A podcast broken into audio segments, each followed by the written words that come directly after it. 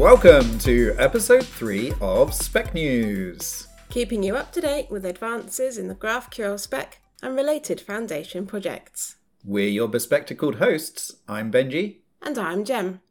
June 2022's working group meeting saw the closure of a number of action items. The introduction of a new composite schemas working group. A discussion around an experimental directive. A new validation rule to assert operation types exist. An update on the client-controlled nullability, one-of, and the unions implementing interfaces RFCs. And a number of spicy takes on the GraphQL spec itself.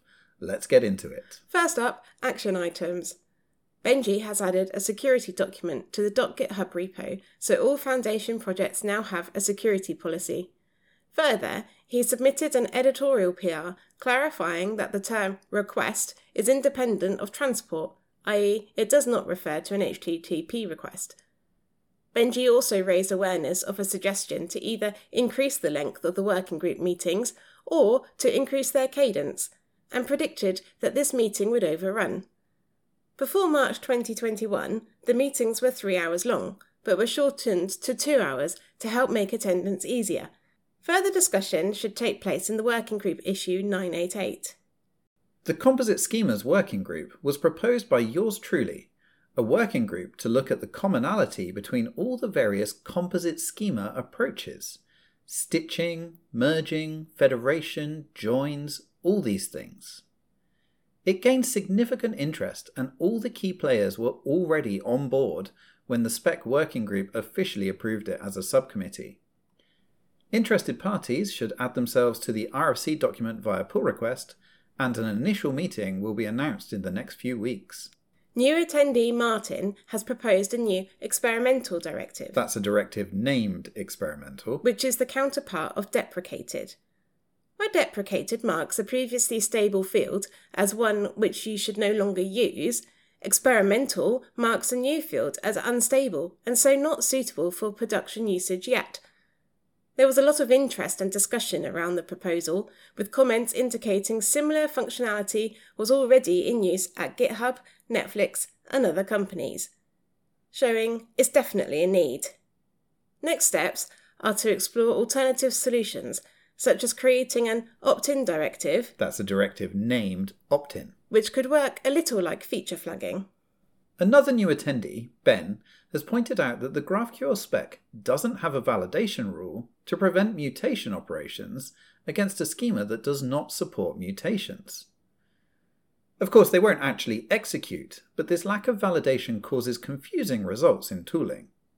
Ben has proposed to add this simple validation rule, and it immediately jumped to RFC1 without any pushback. I imagine it has a very good chance of becoming RFC2 at the next working group, since it already has an implementation in place. Client-controlled nullability champion Alex has raised discussion threads around both the naming of the RFC itself and around the naming of the symbols in the AST. For those unfamiliar, client-controlled nullability was originally proposed to allow the client to indicate that it wanted to override the nullability of a given field by applying an operator to it, though it's evolved since then to be more akin to try-catch, hence the search for a new name. Whilst giving us an update, Alex let us know that the operators now need to strictly match during field merging, a restriction that wasn't previously the case. Though Relay plans to strip the operators before sending to the server, this may cause issues for other clients that rely on fragment isolation. Alex will be providing more details about it soon. And then something unprecedented happened. We voted, through the power of emoji, to take a 4-minute break. Returning to the meeting, Benji gave an update on the one-of input objects RFC. This RFC achieved RFC2 during the May working group, and is currently flirting with RFC3, though it's not getting anywhere yet. A couple of small changes were made. The introspection field, one-of, was renamed to is one-of, to match is deprecated, and a rule was added forbidding one-of to be applied to an input object extension. Benji also raised a draft PR for one-of objects, i.e. one-of for outputs rather than inputs. And that was immediately marked RFC 0. The purpose of this work in progress RFC was to determine if there was likely to be any inconsistencies between an input one-of and an output one-of, the main outcome of which was questions around whether the unselected fields must be omitted or can be included but null. The desire is still to omit them, but it was worth the investigation. The working group are still uncertain around the expressed nullability of one-of input fields. This still seems to be the main sticking point. A suggestion around changing the representation of one-of in the SDL syntax was quickly shot down. A directive is the preferred approach due to the reduced complexity there. Yakov returned with an update on unions implementing interfaces. There was a question around the fields introspection property for a union that implements interfaces. Normally, a union does not have fields, but as Lee points out, everything that implements interfaces right now must also declare its fields. To progress this RFC further, Yakov must demonstrate that the value added by the feature outweighs the additional complexity it introduces. Yakov then went on to talk about an alternative proposal, the ability to include interfaces and unions within a union. Currently, unions may only contain concrete object types, not abstract types. Yakov feels that this change would be simpler, but the non-obvious introspection consequences made Lee rather nervous. Though schema build tooling could mostly handle this concern, there is value in reflecting the underlying unions and interfaces through introspection, as it may improve legibility of the API in tools such as GraphiQL. Yakov commented that his main motivations are addressing the needs that people are expressing via the GraphQL spec issues repository.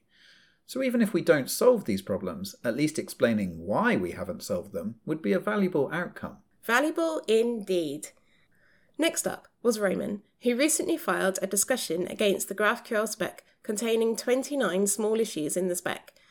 Lee advised that splitting the issues into smaller pull requests and issues, one per topic, would make them much easier to address, as it would be much easier for people to weigh in.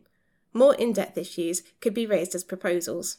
Roman went on to give a 10-minute presentation on the issues he saw in the specification, sharing with the working group his understanding of the publishing industry, suggesting significant restructuring of the specification, and a number of spicy takes, including suggesting that many of the algorithms in the specification should be removed in order to make it shorter and to not offend programmers.